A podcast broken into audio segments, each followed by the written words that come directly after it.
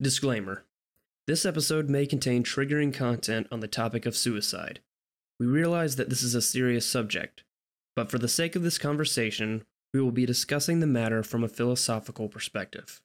Please keep this in mind if you choose to listen to this episode. We do not advocate for suicide. If you believe you are in an unstable state of mind, do not listen to this episode. You can always listen some other time.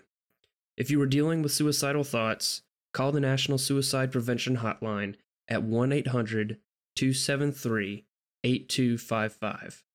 That all being said, on with the episode. What is nihilism, and why do people subscribe to it? Why does suicide seem rational for some people? And ultimately, what is the meaning of life?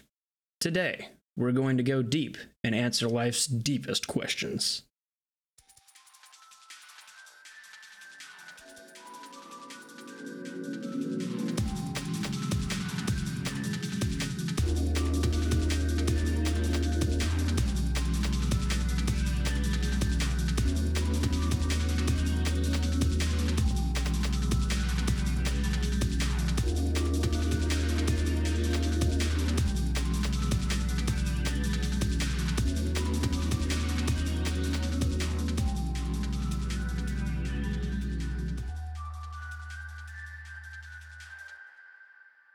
Hey, I'm Bailey. I'm Michael. And I'm David. And welcome back to the Facing the Gates podcast. We gotta clap. This is the big 5-0. This is the 50th episode. So we have made it quite a ways. We have started this show a little over a year ago, made consistent weekly episodes for the better part of a year until we didn't. But, yeah, it was pretty sick. So I think it's been a good time thus far, but it's also, I felt like it was fitting to make a very important announcement on this 50th episode dealing with the topic of nihilism and suicide and the meaning of life as well, that we would announce something that may be a little bit disappointing to some people, but we have our reasons, and that is... this show will die soon. Dun, dun, dun. Yeah, so to back up, basically, Facing the Gates was never meant to be a podcast that goes on forever and ever and ever. We're not Joe Rogan. Right. So it's just not, the format of the show is not built to go on forever. I mean, our conversations of these kinds of topics will probably go on and on, but as far as the point of the show goes, we're going to be doing one other full-length series, and that's the politics series that we've been alluding to, and that'll be starting in a few episodes from now. And then after that, we're going to wrap up and do a couple of episodes kind of concluding the series. So there will be in between like 60 and 65 episodes. Some of them are still kind of tentative at the moment. But we just wanted to kind of let you guys know so you're not shell-shocked or too surprised when we do our final series and we're like, all right, this is the last one. So anyway, I don't know if you guys had anything you wanted to say on that before we get into the content. Well... I think the biggest thing is this is kind of capturing a moment in time where we're all learning new ideas and philosophies and moving on to the next chapter of our life. And so it's very fitting that the show would have an end because we can go forever in the environment that we are, or we can close the book and move to the next chapter. And that's essentially what we're doing once we finish the last series and couple episodes. Yeah. You got anything, David? Any wise sage words from the filthy atheist? So long and thanks for all the fish. Okay. Well, we'll talk more about this in depth later. I just wanted to kind of throw that out there so it's not a shock to anyone when the show is dead. But yeah, like Michael said, you know, it's just kind of... this is a stage in our lives where we are having these conversations and we're not always going to be in this exact stage where we're asking these exact questions. It's like you said, it's a snapshot in a period of time of our lives that we've documented. And when it's done, we move on to the next thing, which whatever that may be, I don't know. We'll figure it out and we'll talk about it later. But anyway, that was, I'm done with that now. Done rambling about that. We're going to talk about nihilism and suicide and the meaning of life, because they're all actually really connected topics, I think. Hopefully that'll make more sense as the episode unfolds. Now, before I get into this, though, again, I wanted to reiterate the disclaimer at the beginning. If you don't feel comfortable with the discussion of suicide from a philosophical perspective, do not listen to this episode. The reason I say this is because I've listened to a podcast episode that discusses suicide, quite frankly, from a philosophical perspective, and I found it very offensive and cold and unempathetic. And if I were in a not healthy state of mind listening to that episode, I don't know, what could have happened. So this is not my intention, and hopefully it doesn't come off that way, but entertaining suicidality for the purpose of analyzing it philosophically, it may seem like I'm being sympathetic towards the act of suicide. I'm not. I do not believe suicide is a good choice for anyone to make, but we'll get into that later in the episode. For now, let's talk about nihilism. I just kind of wanted to, get that out and, say like we do have to address this topic and discuss it and in a different way, I guess. So anyway, now that I've bored everyone with my million disclaimers, we're going to talk about nihilism now, finally. David's favorite topic. Woo. Everything is meaningless. Death and despair. So, what is nihilism? According to Oxford Languages, it is, quote, the rejection of all religious and moral principles in the belief that life is meaningless, end quote. Now, that is the definition of nihilism according to Oxford Languages. I want to go ahead and open it up to discussion. Do you agree with that definition? And hopefully you do, because it comes from Oxford. But if you don't, kind of explain your thinking on like what you believe nihilism to be. In the theological sense, I fully agree with it.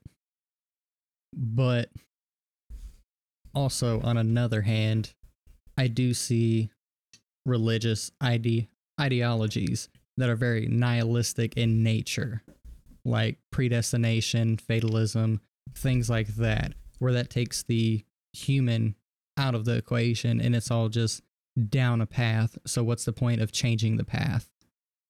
But in a theological sense, I do agree with the definition, but I feel it can be a little more nuanced than that sometimes. Yeah, and we'll obviously flesh it out more as we go on. What about you, David? Yeah, pretty much agree. I mean, nihil means nothing. Nihilism is basically belief of nothing whatsoever. Right. All right, well, time to piss off David. So I believe that atheism, properly defined as the belief that God does not exist, logically leads to nihilism.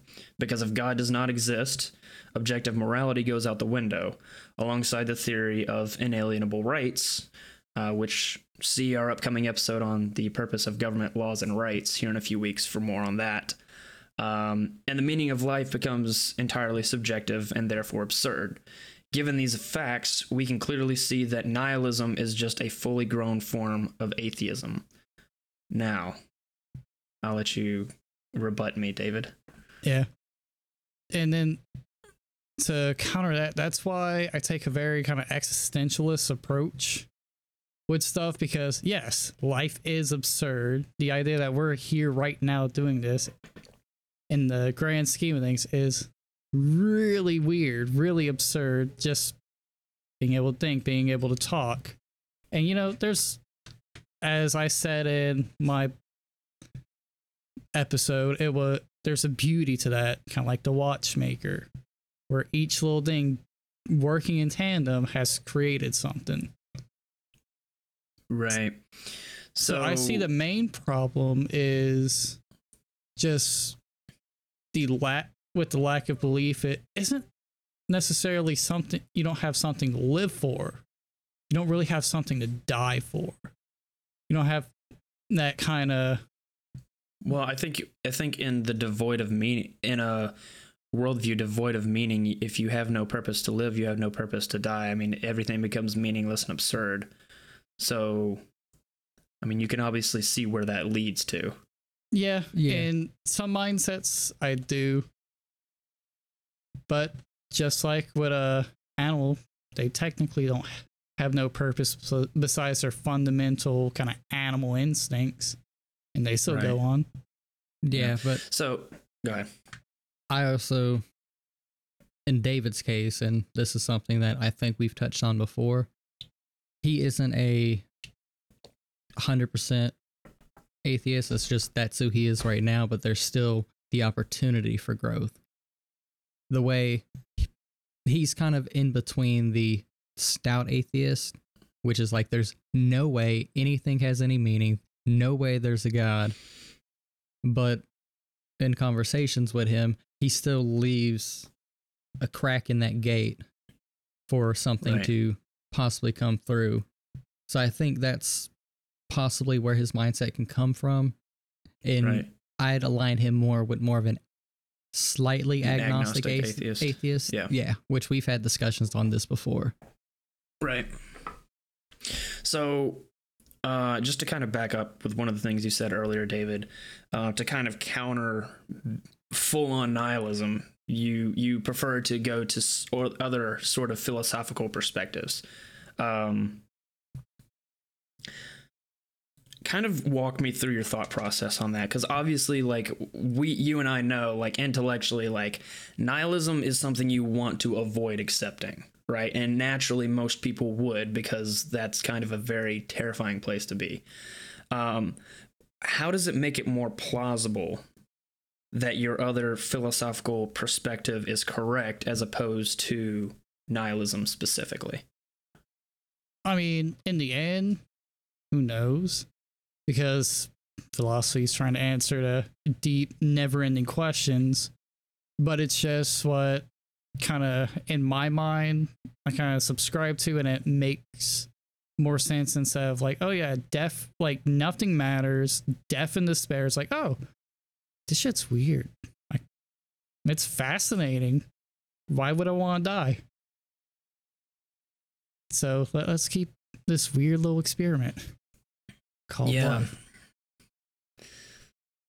I guess kind of what I'm getting at is like, is that ad hoc to just say, I don't like the conclusions of this belief system, therefore I don't believe it. So I'm dodging and going to some other thing that is a little more comfortable to think about. Does that make sense? Yeah. I'm not sure myself, because I kind of see it as kind of how my brain works, and taking something more negative and shifting my perspective in a way that kind of benefits positively.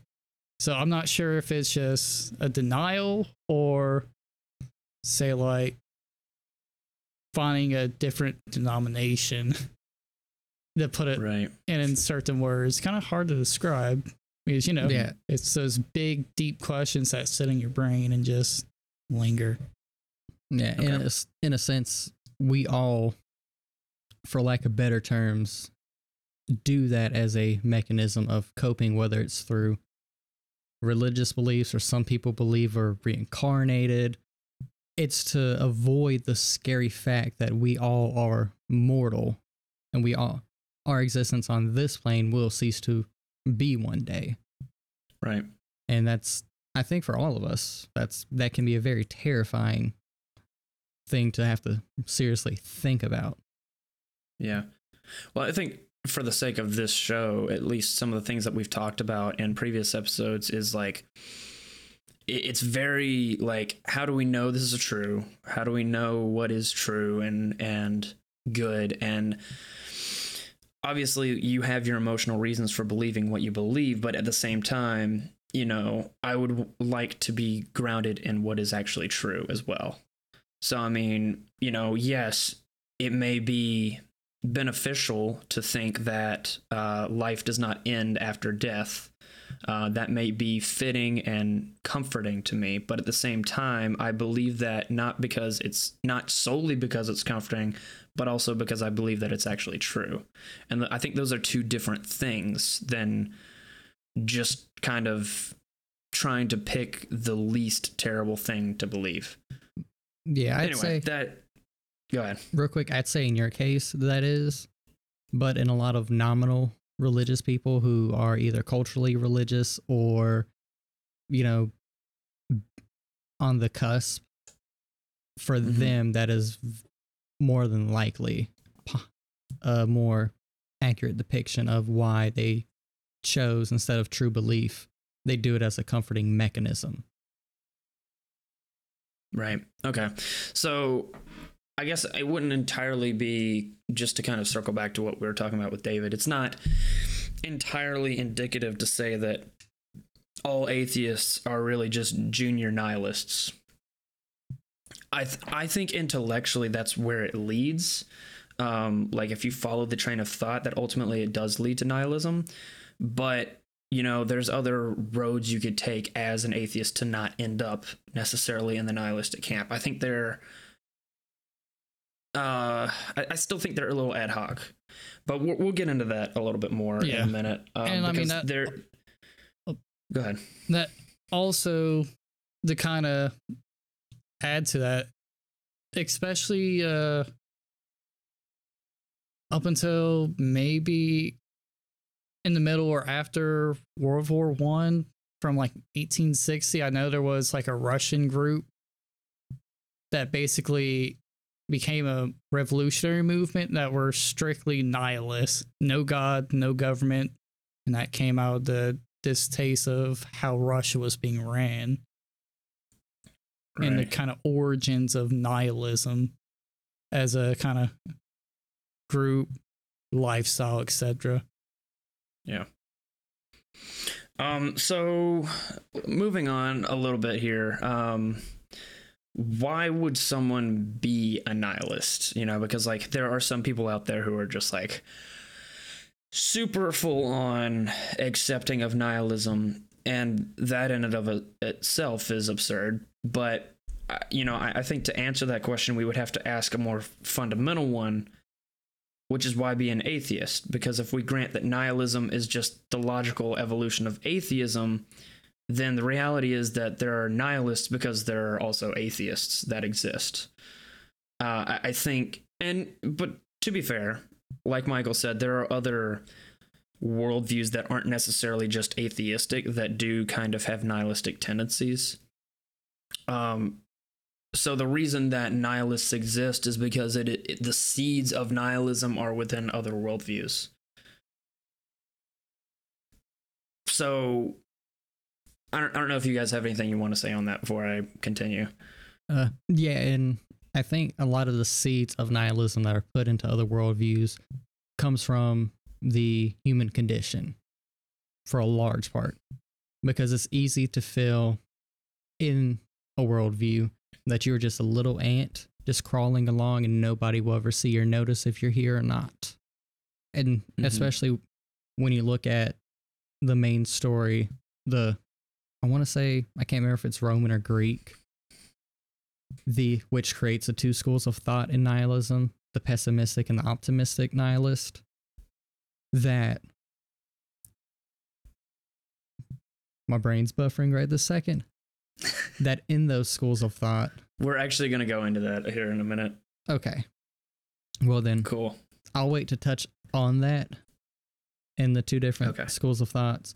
But it's very easy to get so caught up in the grand level of everything, the cosmos, the galaxy, even the city you're in. It's easy to feel like you're a moving part. But if you are taken out of the gear, nothing's going to change. And that's true for, I think, any human. We've all had that idea and that feeling. Yeah. Or like, say, you're having issues with the church you've grown up in. You're noticing things aren't what they appear to be. And some people take that into, oh, well, they're lying. Everything's meaningless because humans being humans are going to do terrible things. People just kind of go off the deep end because of circumstances in life. Yeah. Okay. Because but again, as we know, we probably know quite a few people that left the church and then just went the Debbie Downer route, I guess you could say. Yeah. Nothing is real. Everything sucks and all that. Let me give a quick evaluation of nihilism from my perspective, and then we'll go into the two kind of different schools of thought of nihilism. So nihilism as a worldview is vacant and void of purpose. It proves nothing. It stands for nothing. It explains nothing. It is acceptance of life as absurdity. In my eyes, nihilism itself is meaningless. Because it's basically the definition, the conclusions you come to from accepting nihilism is that everything is meaningless and absurd. But that itself is an absurdity. Why would you believe something is that everything is absurd? Why would you believe that? That thought itself is absurd. Anyway, that got very meta. I might have like made you think, blow up your brain a little bit, but I don't know if you have thoughts on that before we go on to the two roads.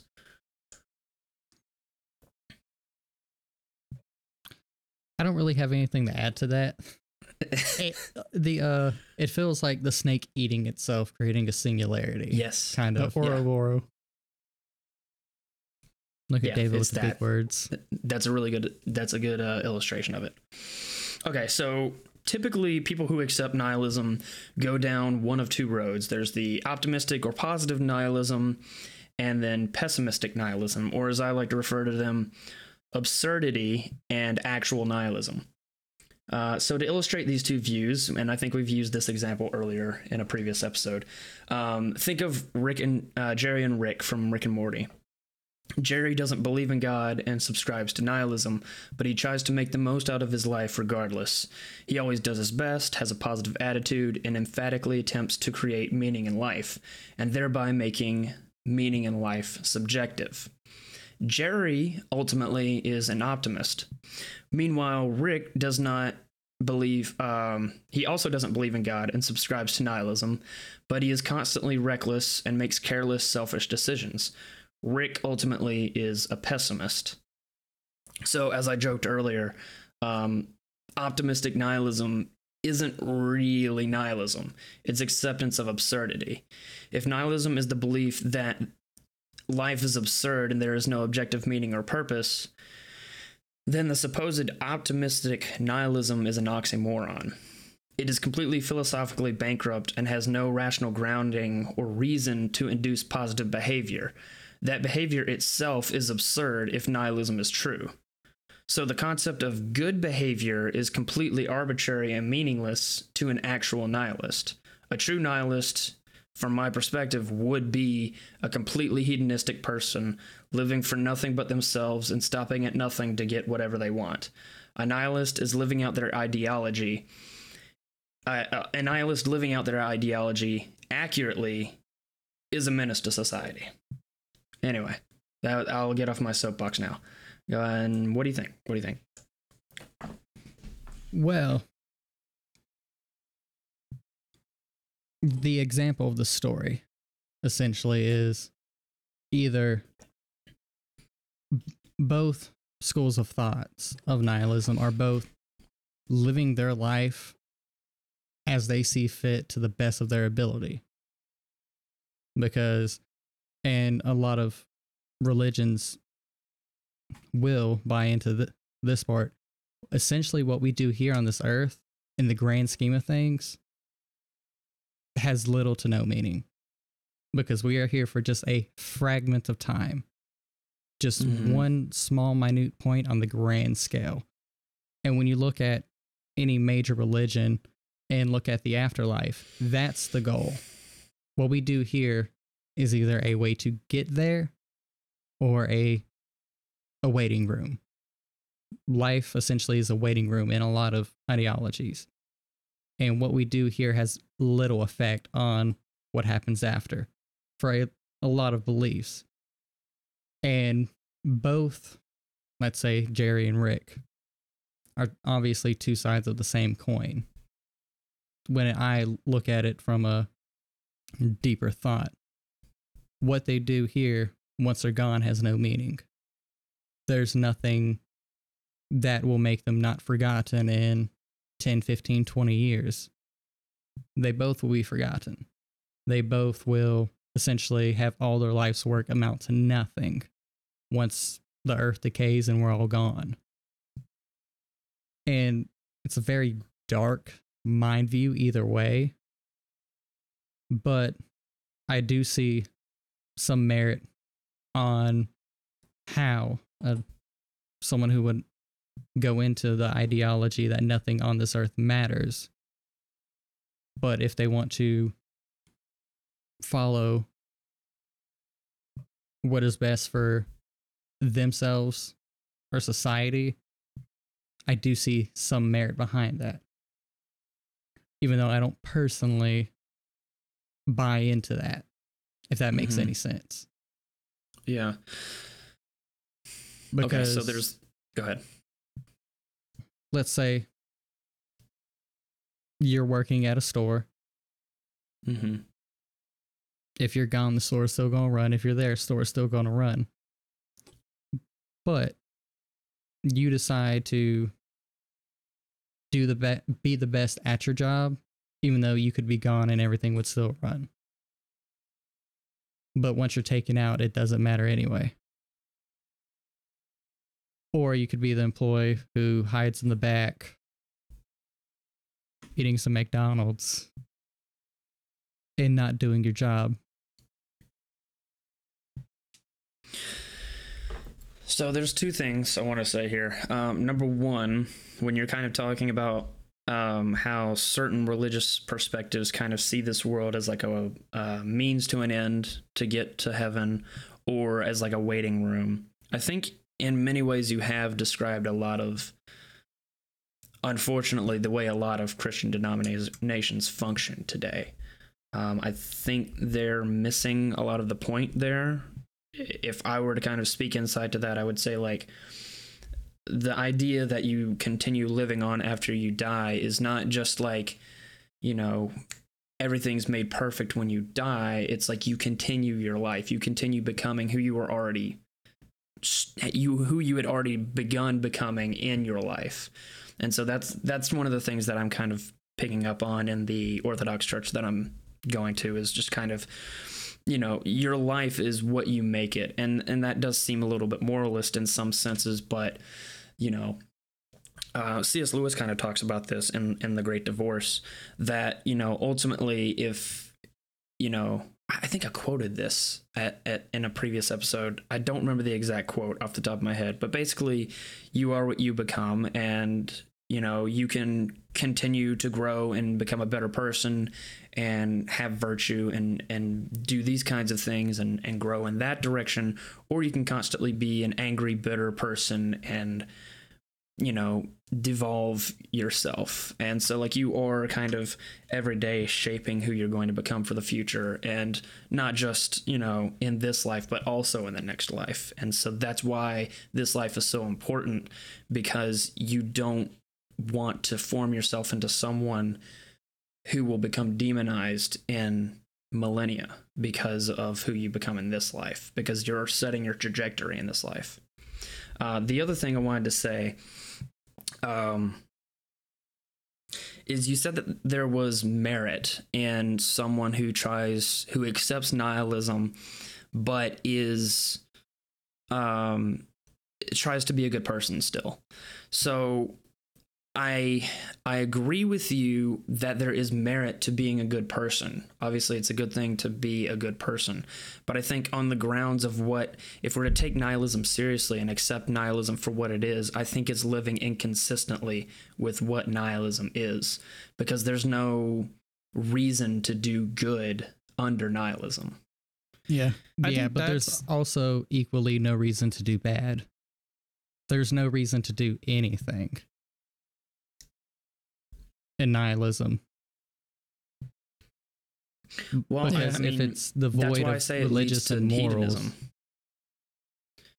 But why? That's why I say you should be a hedonist if you're a nihilist, because if there's no point, then you might as well do what you enjoy, because whatever is actually objectively good doesn't matter, because it's absurd. So you might as well do what you think matters to you. Yeah. And for some people, that would be helping others, and some people would be sex, drugs, and rock and roll. It's all... Yeah. And I think both schools are equally absurd. Both schools of thought are equally absurd. Yeah, and right. Like, as we have discussed with morals and stuff, it's kind of hard to have someone prescribe to nihilism because of, say, their family kind of moral culture, their society's moral culture, and most people prescribe to that not even thinking about it. So even if they think, oh, I'm a nihilist, but I still believe in helping others, they're not really nihilists. They're just... They're not living consistently with their nihilism. Yeah, so that's where I think a lot of us are in society today, where there's a lot of nihilism just in general in America. We take for granted a lot of the assumptions that we hold that come from a Judeo-Christian perspective, and we want to apply them to things that are not Judeo-Christian perspectives at all, and we just forget that we're taking the premises from another worldview. We'll talk about this more when we get into the politics stuff, but that's one thing I'm realizing a lot with a lot of things is we're hijacking a Christian worldview and applying it to something that's not at all a Christian worldview. Yeah. And also, one last thing. Most people who are self-proclaimed nihilists aren't. They're just rebelling against the norms because they feel they have been wronged, or that is their job to do the absolute worse shit. Being edgy. That is the key to modern day nihilism, is being an edgy dickhead. Nihilism has been in kind of Western philosophical thoughts for a long while, and has been more relevant since the 50s and 60s, and keeps rising because we have But most of those people, because throughout life, it's like, oh, well, most people don't think of this stuff. Oh, yeah, I kind of feel dull inside. Nothing has meaning. Yeah. And for a lot of them, there is a purpose behind what they're doing. It may not be a positive purpose, but there is purpose. And if nothing means anything, so why do anything? There would be more of a self-righteous purpose to do those things instead of a rebelling against society and feeling you have been wronged. At least the way I have studied and looked at nihilism. It's more of, to me, a true modern nihilist would be the person who just wakes up, goes to their job, come home, sleeps, and repeats that because that's what they have to do to survive. But most of the nihilists are actively choosing to do something either reprehensible to modern moral code due to their prejudgments on things they felt have wronged them. Because most of the nihilists that I've met have formerly came from like a religious background. And especially in our area, the Bible Belt, a lot of those are very fire and brimstone disciplines and denominations that they come from. Mm-hmm. And so it's more of an act of rebellion than a true belief. Yeah. So it's hard for me to say I've met a true nihilist. Yeah, I guess you could say claim himself as a nihilist. You could say a true nihilist would be like a dehumanized salaryman, a rock. Pretty much. All right. Well, I've got one more thing here on the nihilism thing, and then we're going to kind of segue to the next part of this. And this kind of ties in with the meaning of life as well. Subjective meaning in life is absurd. If your meaning in life is only important to you, then why should it matter to me? The answer is it doesn't, if that meaning is subjective. Meaning in life is, in that view, by definition, arbitrary. Outside of your own existence, there is no greater objective purpose in life, which makes existence completely absurd. This is the nihilistic dilemma, which is no wonder why people are desperate to find a purpose in life. All right, so I'll let you give your thoughts on that little thing there. Yeah, I think that's when people ask, what's the meaning of life? They always give very different answers. There's to find love. Subjective answers. Yes, and that's why no one can agree on the meaning of life. Because when I look at, as an agnostic theist, even believing that we were created can be an absurd thought. Why would a all-knowing, all-powerful being go, yep, that's Earth. Humans, crazy, animals, trees, birds, light. I don't think it's entirely absurd. Well, I think you can only know parts of the answers to those questions, but I don't think that makes it absurd. But from our grasp, because we don't know the answers, it can be seen as absurd to a lot of people.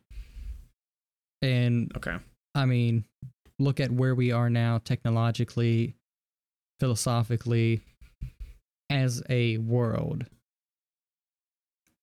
We send electrons through wire. And through that, we are all communicating and recording. We're communicating with sand, electrified sand. Yeah. That's pretty epic. And so, kind of absurd in thought. I think it's happening. The biggest issue is when we ask the question, what is the meaning of life? I don't think we're always going to give a subjective answer. And I don't believe. You said you think we will always give a subjective answer?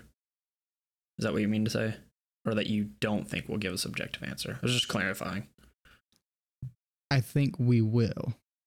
Okay. But that's because I don't believe we, as mortals on this plane, will ever be able to pinpoint, like, that's it.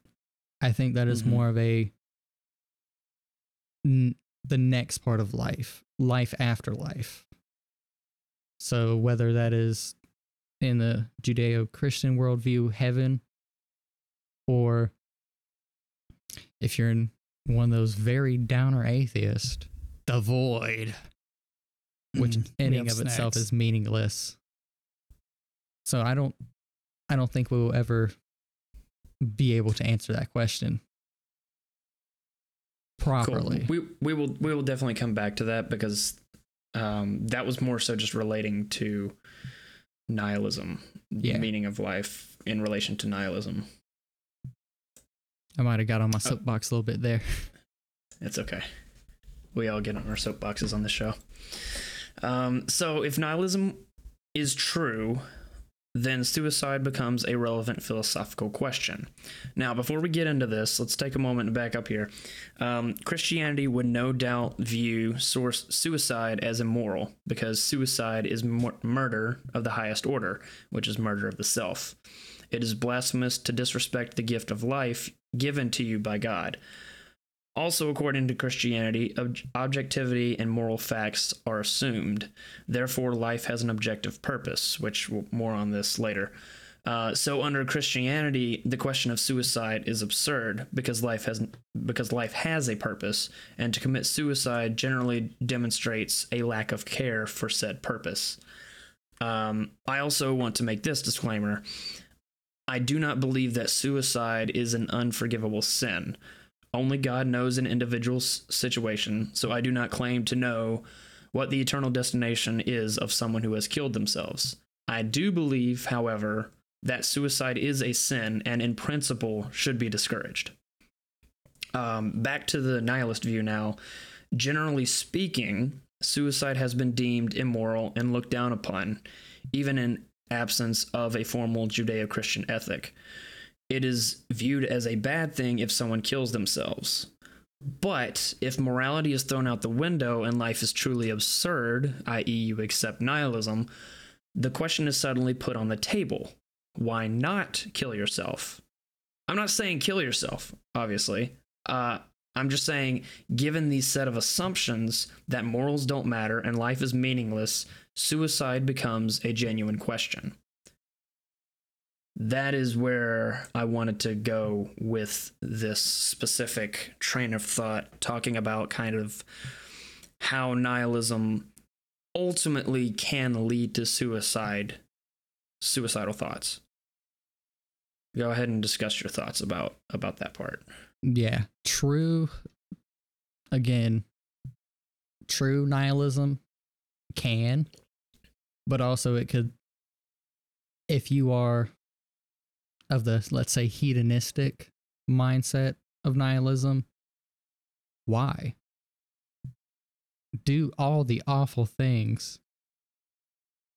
Go smoke crack. Go rob a store. Yeah, and I mean, go have an orgy. At that point, why? It becomes also why kill yourself? It's absurd act. Exactly. That goes against the natural instincts of the body.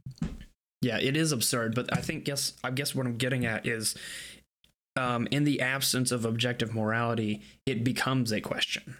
It does. Whereas before, when there is objective morality, you have an answer. The answer is it is immoral, therefore you shouldn't do it, among other reasons. But when you take those away, then it becomes a question, and then you see how you can go ahead and start applying this to our world today, where a lot of people are losing traditional religious values and belief in objective morality, and suicide is rising. I don't think that's entirely a hunch to say that there's a correlation there. I mean, yeah, though, at least in my personal... I think it also falls into just a multifaceted question with kind of society, where splitting, people are dropping out, and it's instead of just say nihilism may add to it, and through experiences of saying like, oh, your friend group's separated, all you do is work, just factors that are kind of modifying our human condition is leading to nihilistic thoughts, depression, suicide, because I think our natural instinct is to survive, drive, and whatnot. So I think it's not just a nihilism, but kind of how society at large is, because in that, because as we discussed, there's not really true nihilist, mm-hmm. because everyone has their own, oh, well, gotta do this for my mom, I love her, and whatnot. Yeah. But I think, especially with, say, depression, if one person's severely depressed, then, yeah, nihilistic thoughts are kind of common, because you just feel numb and a big old void. Yeah, right, but also in a lot of theistic circles, a lot of people do still commit suicide, even with that moral objection to it. I mean, recently, I've lost two people that I have known. Both were theistic in nature, and one, from what I have gathered, viewed that as a means to an end of sorts, to go be with a family member they had lost, to cross the plane because the earth is immoral and life is going downhill. And that person was a very strong Christian.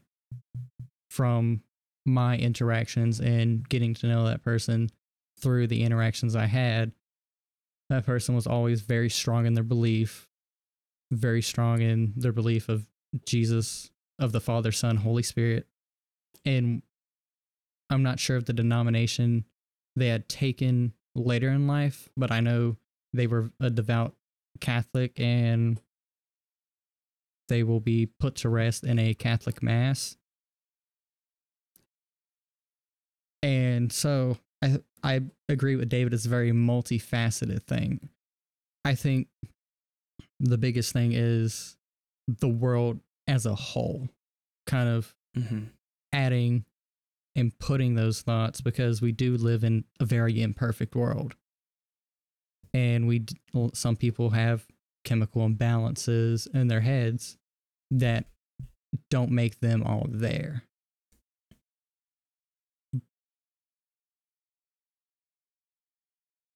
I'll let you guys catch in because my train of thought just went totally left and ran out. It's okay. Yeah, no, I don't mean to say that like this is absolutely the one thing that's the reason why people are just jumping off bridges and shit. Like you're just saying it's not helping. Oh, yeah. Exactly. Obviously, there are more than one reason why people choose to do that, but it is a concerning trend. I'll put it that way. Oh yeah, I mean, and also we are very social creatures. We always have been, always will be. That is the structure of the part of the human condition, is we are very social.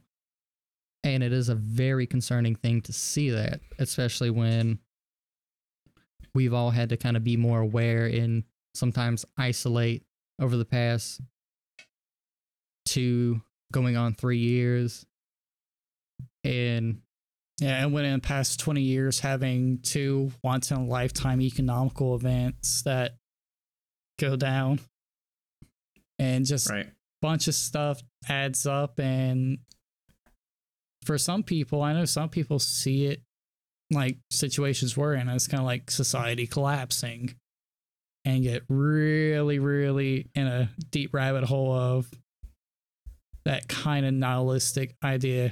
They're still living their life, still helping out people, but once they go home, have too much time to think, the dots get rolling.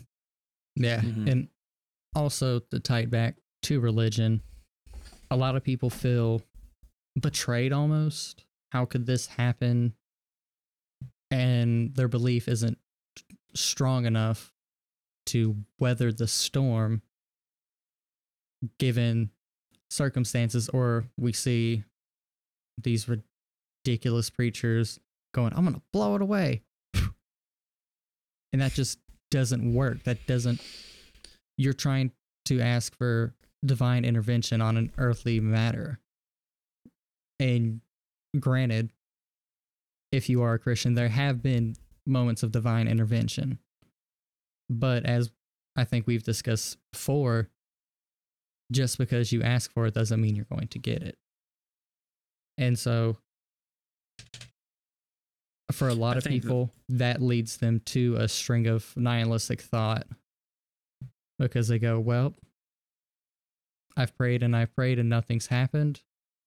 I'm not strong enough in my beliefs to weather this storm and accept that I'm not in control of everything. But also I do see where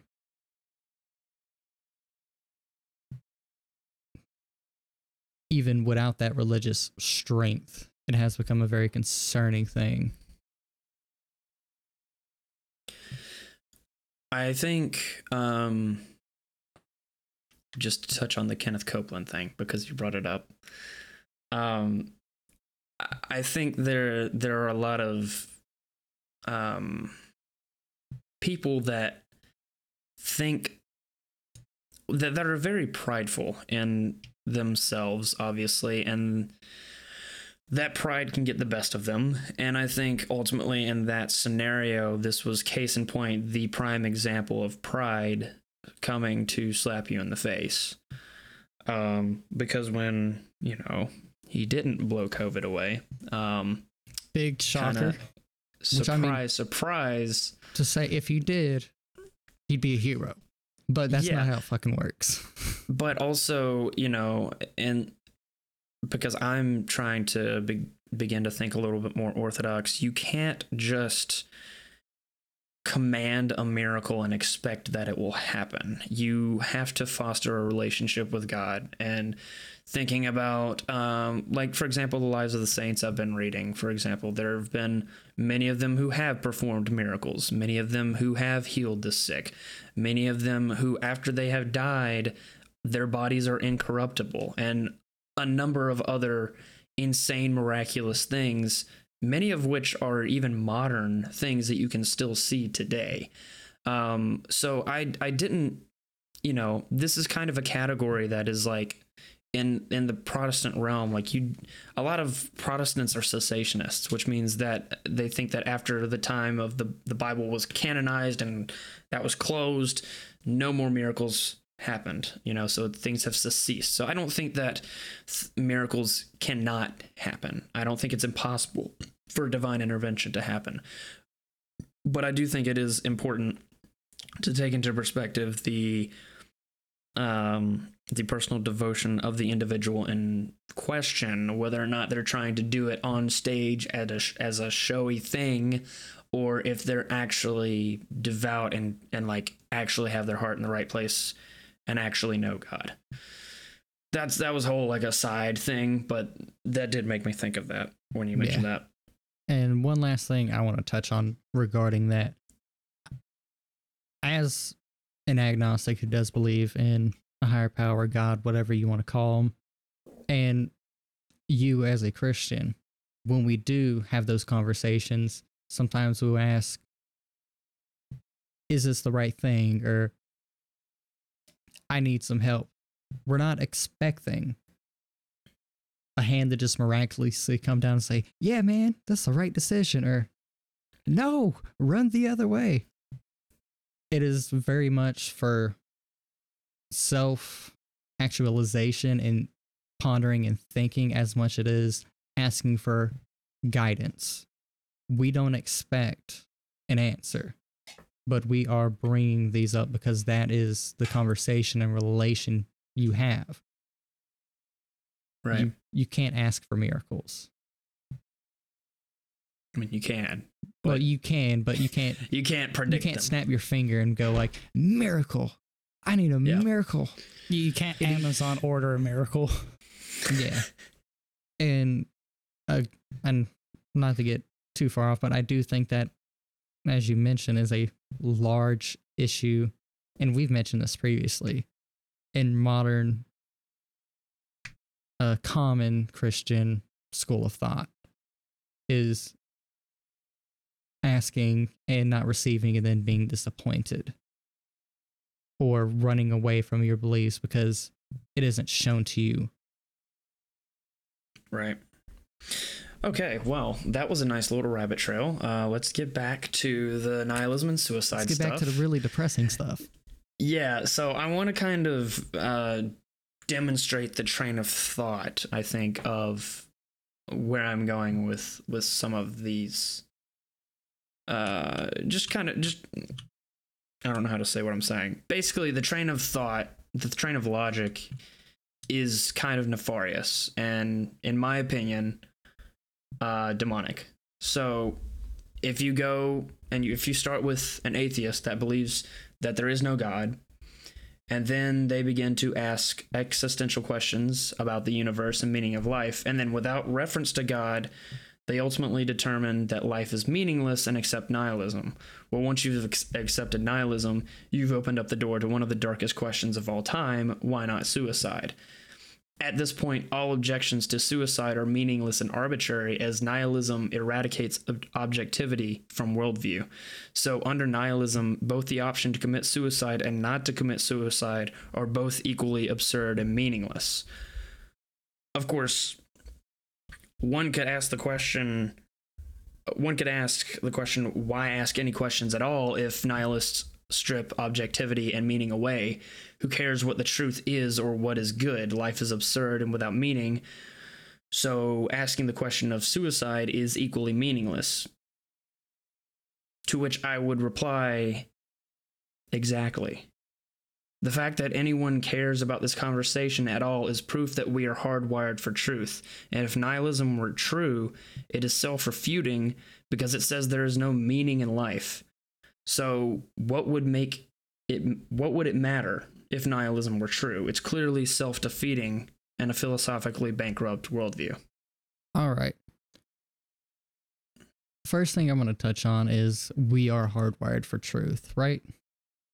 Right. I think that's something we're hardwired to search and to find and to learn. That's, again, a part of the human condition in my eyes.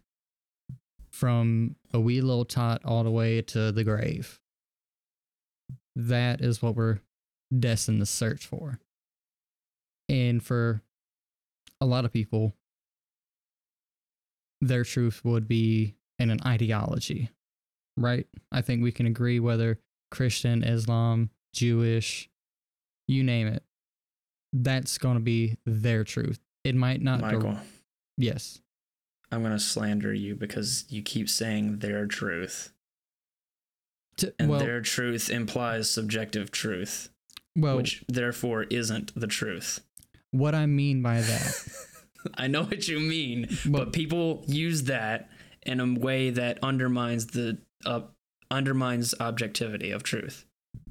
So I'm going to badger you about it until you stop saying it. Well, the reason I say it is if you ask someone who, like you're Christian. Right. The truth to you in your brain that you're hardwired is Christianity, right? Yes. Father, Son, Holy Spirit, all that. Right. I guarantee you, if I go to the Middle East and I ask, what is the truth to, let's go on the far end of the spectrum here. An extremist, they're going to say Islam, right? Right. And if I go to India. Yeah, I get where you're going with this. You're going to get different answers depending on who you ask. So but there's no 100% answer in this realm. I think there is. I think that because what you're essentially saying is pantheism. I think that's what it is. It's basically that all. Maybe that's the wrong thing. No, I think essentially it's that all religions lead to the same ending, that they're all equally valid and all true. You don't believe that, but you say that you'll get different answers and that you can't know. And if you can't know, you can't have your cake and eat it too. It's one or the other. Either one religion is true and the rest of them are false, or they're all true. And we have already discussed how absurd that would be. But so essentially what I'm getting at is, to be more precise, is to say what you believe is true is this, because that's not implying anything on the truth of the matter itself. You are saying this is what you believe. You're not saying that that's true or not. You're saying that's what they believe. To say that your truth is this, then you're saying that is true to you, but not true to me. But that's not what the word of truth means. You see what I mean? Okay. I do see what you mean. But essentially what I'm boiling down to here is... I'm sorry, I'm not trying to be a grammar Nazi. It's just that thing... that was one of the things that we covered early on, and that is a cultural movement that is happening. That is, people don't believe in objective truth anymore, and you do. I think you're kind of confusing different things. I just want to make sure you're clear on things. It boils down to semantics, essentially, is what that does. But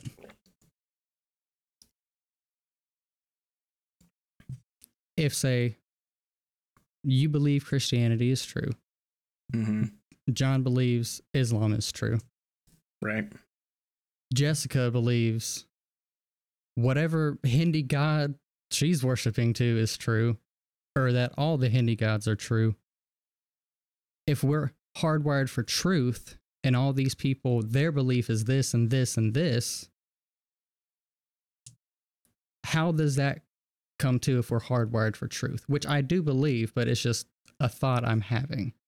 Right. So that doesn't change their perception of the truth. They believe that those things are true, but that doesn't necessarily mean that it is true. So there's a distinction to be made between what is true and what we believe to be true. And so that's where you get into apologetics, and you test things and you see what the fruit of these things are. And so that's a whole different conversation. Which religion is true? That's a different conversation. But obviously they can't all be true. They still have the effect of truth on individuals because people believe them. But that in and of itself doesn't make them all true. Does that make sense? Yeah, I agree. I know that this is me. I know it sounds like I'm harping on this one point, but it's these are two very clashing concepts, and you can't have both. So you have to pick your side on these kinds of things. Yeah, but anyway, I know you're gonna say something else, and then we got on a rabbit trail. Sorry. Go ahead and say what you're gonna say. And with that we are all searching for the truth, right? We're hardwired for that. Yeah, okay. It is almost impossible for us to find the truth in this realm, whether the truth for the meaning of life or many other things. And I think,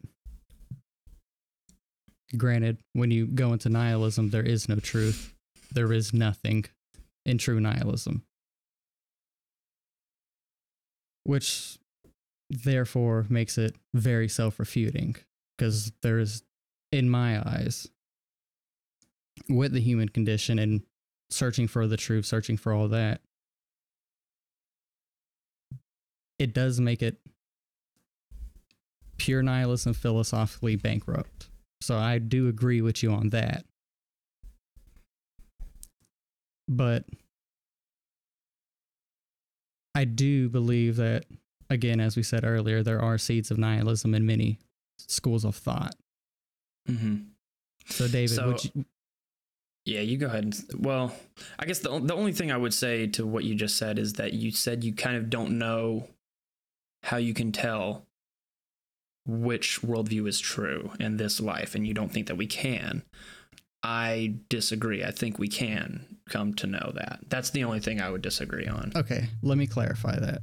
What I meant as humanity as a singular whole. Right. I meant that more as a singular whole. At least, I don't... So, you don't believe that everyone will accept the truth in this life? Or whatever that truth may be. Or will even be able to find it. Okay. Because now... guess what? This is true. This is actually... No, not everyone will know. That is... You're right. Yeah. And it's... It feels weird because we are wired to find truth and to find meaning and all that.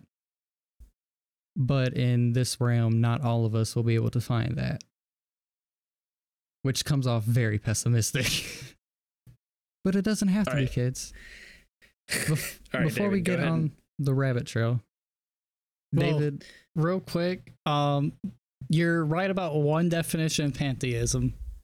but there's actually a pantheistic belief that like reality is identical with divinity, which is weird. That's awful. Because there's pantheism and then there's panentheism. Those are different things. They sound very similar, but they're different. Yeah, so just want to say you're technically right on that. And okay, cool. But other than that, it just reminded me of in my ethics course, even though we didn't dive into it, which it would be more interesting. The problem with philosophy in general is the practical side of it, using it in life versus just thinking about it. Don't know why that y'all just talking and going to that rabbit trail popped up. Yeah, so I mean, like, there's obviously a time and place for philosophy. There's like your armchair philosophers where people are just jerking off over stupid ideas and that don't actually matter.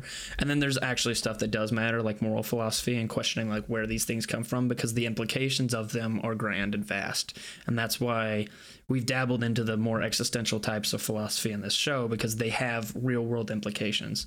So that's where, you know, the implications of philosophy is where the real interesting discussion lies. And that's kind of ironically where we are in the show now, is getting into the implications of what you believe, you know. Yeah. Okay, you accept this. What does that mean for your life? So I would possibly say all philosophy is that kind of armchair philosophy. It is a little self-relating a lot of times. At least most law philosophers think that way of themselves. It is, and it can be. It's just the real question is the practical implication, and a lot of people don't, you know how to apply practical implications of philosophical perspectives. Yeah. And that does kind of lead to be like, well, what's the point of even having this conversation, you know? Well, also a lot of people have problem implementing theological things. I mean, I think that's something all three of us can agree on, because looking at your growth, you are working to implement these things and implement your lifestyle with your religious views, which I commend you for. Thank you. Appreciate it. Okay, so to wrap up on the suicide nihilism topic, to the average person absent of mental disorders, why not commit suicide should be an absurdity in and of itself. The absurdity of the question should therefore be indicative of the falsehood of the philosophy of nihilism. And being that nihilism is absurd, so too is its baby brother, atheism.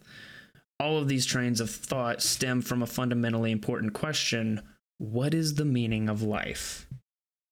So, what is the meaning of life? Is it objective or subjective? I've opened the big can of worms. That is the last part of our episode. I know we've gone on for quite a bit, but what do you guys, what are your response? What's the meaning of life? I know you got it cracked. You figured it out already. I have absolutely 100% within a fraction of a doubt, no idea. Yeah, I know. Yeah, and I forgot to say this, but for people wondering what existentialism is, it is a branch from nihilism that kind of, because I just remembered this after talking about it, it branches from nihilism and kind of takes absurdity and kind of, as I said, the weird beauty of nothing technically matters, but it does. Mm-hmm. You know, all that weird stuff. Right. So I guess the kind of the answer depends on who you ask. Many people will give you answers like to be happy or to live life to the fullest. But again, these are subjective purposes and beg the question. If meaning in life is subjective, you could also say that it's ultimately arbitrary and meaningless in an objective sense. The only meaning in life is the meaning you ascribe to it. That's the textbook definition of subjective. So, what do you guys think? If you were to give an objective meaning of life, a transcendent meaning, which might be hard for David, what would be the meaning of life? To learn and grow spiritually. All right, that's a good answer. David? Survive, David, drive, and don't be a dick. All right. That's David's creed. What would yours be, Bailey? Well, I've got a nice monologue that I'll save for the end of the episode on what mine would be.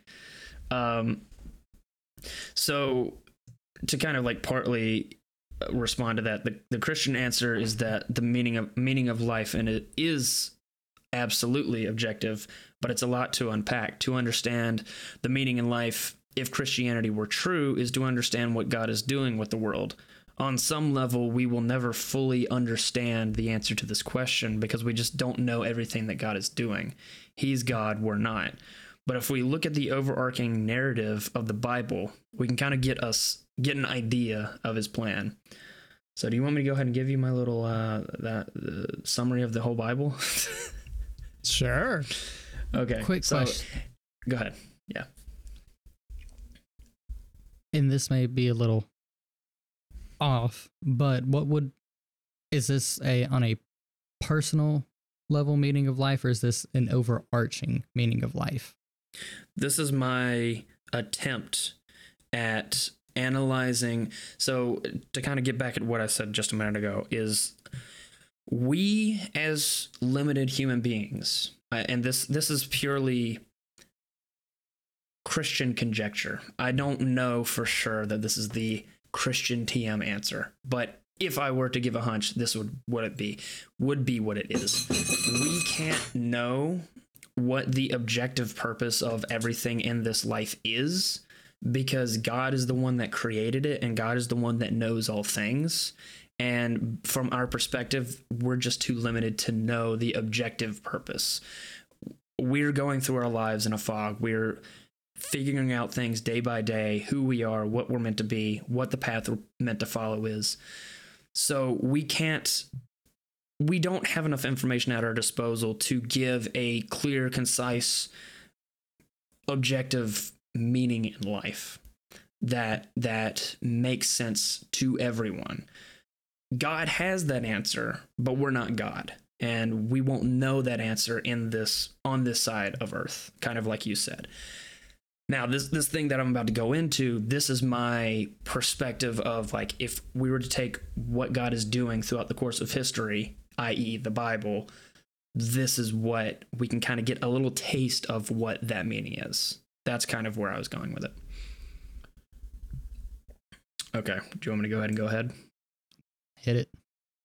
All right, so looking at Genesis, God establishes the cosmos and creates humanity. Adam and Eve defy him, and so they are cast out of the garden. Throughout the generations, prophets and kings, from Moses to David, attempt to lead God's people back to the Lord, but they all fail. People have a natural propensity to avoid God and to turn away from him. This is the overarching story of the Old Testament and a fundamental insight into the human condition.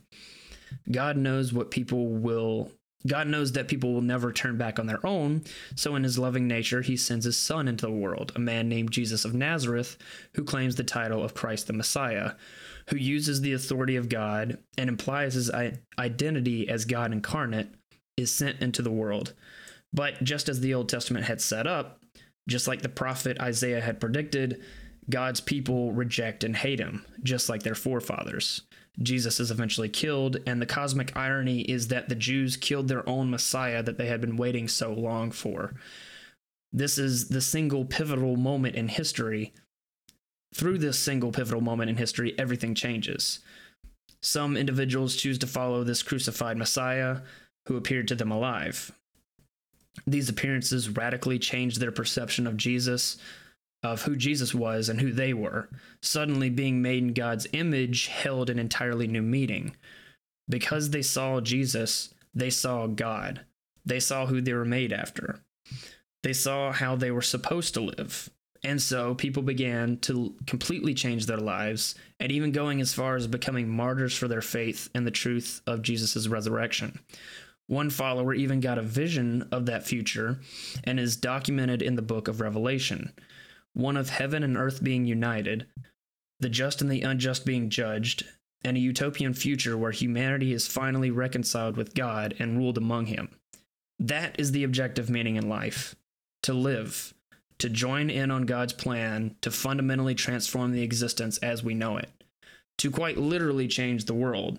The question is not, do I have a purpose? Rather, the question is, what role will I play in all of this? You have been given a gift called life, so live it. That is it. The end. Thank you. All right, well, that was my concluding monologue to the meaning of life. I think that's a solid... Obviously, there's no way we will know if that's, pinpoint, but I think that is a solid attempt at bringing it, if that makes sense.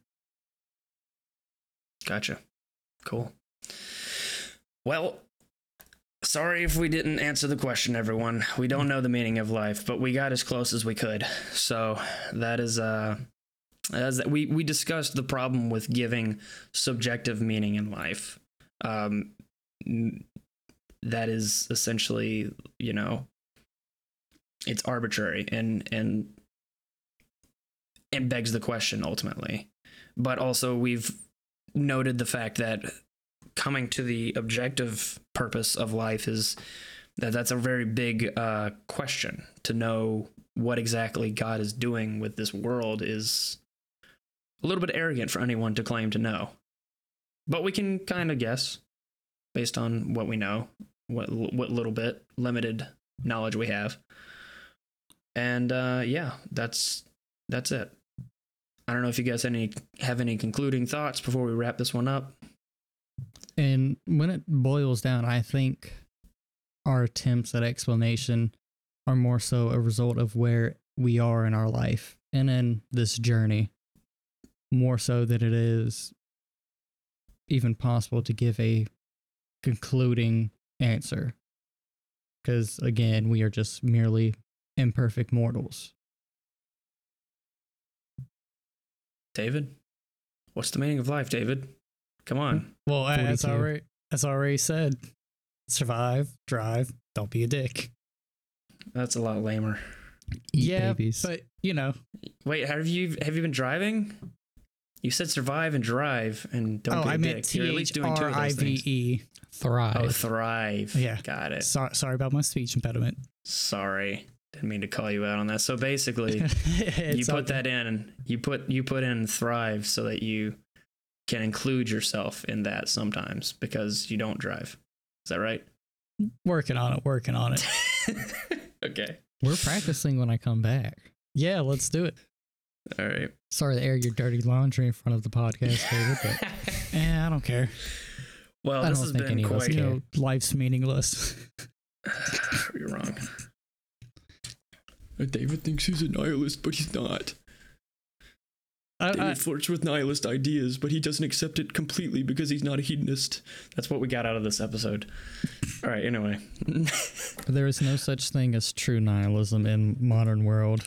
Most of you guys are just edgy. True nihilism is an oxymoron because nihilism isn't true. All right, anyway, I'm done.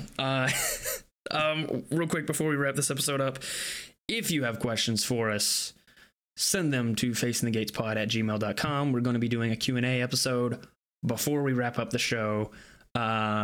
Please send them in. Please give us questions. Please do that. And like, comment, and subscribe. Follow us on Facebook, Twitter, Instagram, @FacingTheGates. All those good things. Share it with your friend. Yeah, we've got like 50 episodes out now. But guess what? Whoever you share it with will be able to binge through it. And then it'll be done. And then we'll never have episodes again. And then you cry about it. Or do a more healthy thing and do like one a week. Binging. Yeah, we do cover a lot of really big topics on every episode. So that's also partly why we ran out of episodes. That's part of it. Listen to us as you drive to work, as you hear your kids screaming in the back. Mommy, yes. Mommy, I want McDonald's. Let her Michael's ranting voices. About soothe you. Simulation theory. Listen to us when you go to bed. The kids get conditioned to go to sleep to him ranting about it 24/7. Listen to us. Don't go to sleep listening to this podcast. Rank us 5 stars. You never know what you'll wake up to. 5 stars. Yeah, 5 stars. Give us 5 stars if your platform lets you review us. What else? Anything else before we wrap this one up? Thank you for listening to the 50th episode of this podcast. It's big 5-0. Yeah. Anything else? I think that's it, everybody. That's it. Well, it's been real. It's been fun. It's been real fun. It surely has. And we'll see you guys next week. All right, bye.